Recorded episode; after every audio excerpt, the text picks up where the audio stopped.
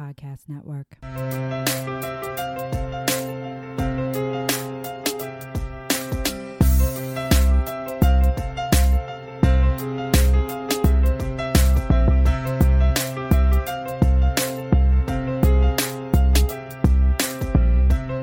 Hello, hello, hello. I am excited to say welcome to season five of the Artist Pivot Podcast. Welcome to everyone, those who have been listening since season one, episode one, and those just tuning in.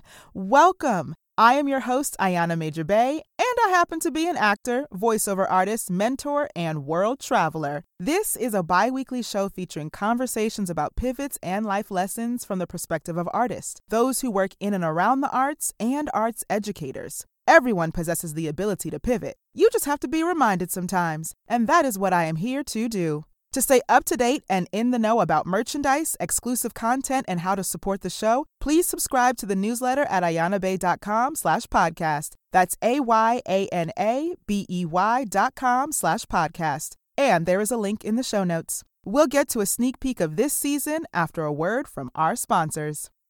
I have found that therapy is a tool to use to improve your life in one of the healthiest ways. For those who are working on their mental health and well being, on a journey of facing your fears, or trying therapy for the first time, our show sponsor BetterHelp is here to help you.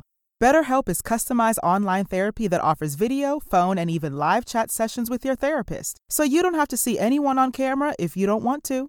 Join the 2 million plus people who have taken charge of their mental health with an experienced BetterHelp therapist. Get 10% off your first month at betterhelp.com slash artistpivot. That's better, H-E-L-P dot com slash artistpivot.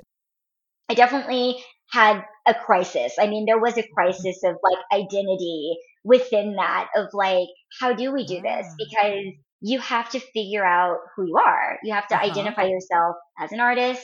Um, what kind of shows you want to do? What kind of performances do you want to do? How do you create them?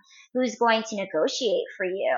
Um, because Mhm. before you have your coach negotiating everything for you and you have people doing everything for you and telling Mhm. you what to do and how to do it all the time and how it's going to be done. And Mhm. there's a system. You know, if I do this, it's going to be like this. And if I, you know, like from point A to point B, like, you know, for, you know, there is, there is, there is definitely a path there, even if it is sometimes dicey, um, because Mhm. it's so challenging.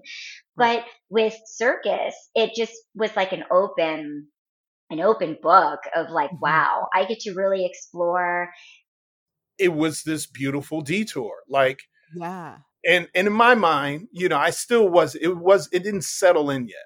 Um, Okay. in my mind, I knew I had to take it because it was history. I was Mhm. going to be the first Black American to do it. I was Mhm. also told I was going to be first New Yorker and the youngest to ever Uh-huh. do it. So you can't say no to history. Right. And I was thinking, oh, this is this will look great on the resume. This will be great. I'll have some great stories. Tell Right. the guys about those acrobats I met. Whatever.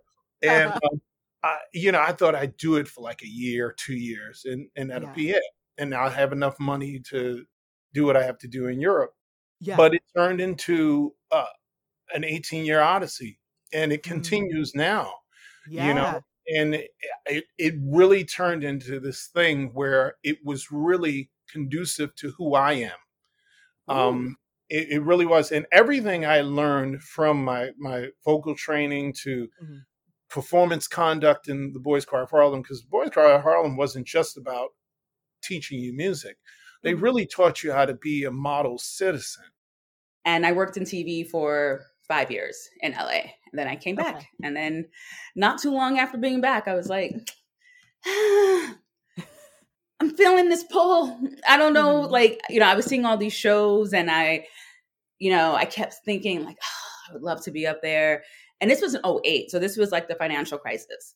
So I had friends who were lawyers. Yeah, I had friends that were lawyers who got laid off. People that Mhm. had like this quote unquote secure jobs. So I was like, um, I might give this a shot. And I was lucky Mhm. because, like you, I had a mom that was very supportive. Mhm. And, you know, I was back at home because I had just been back from LA a few months. So I was living at home with her. And she was like, yeah, give it a shot. Yeah. At least you can say you tried, you know? that part.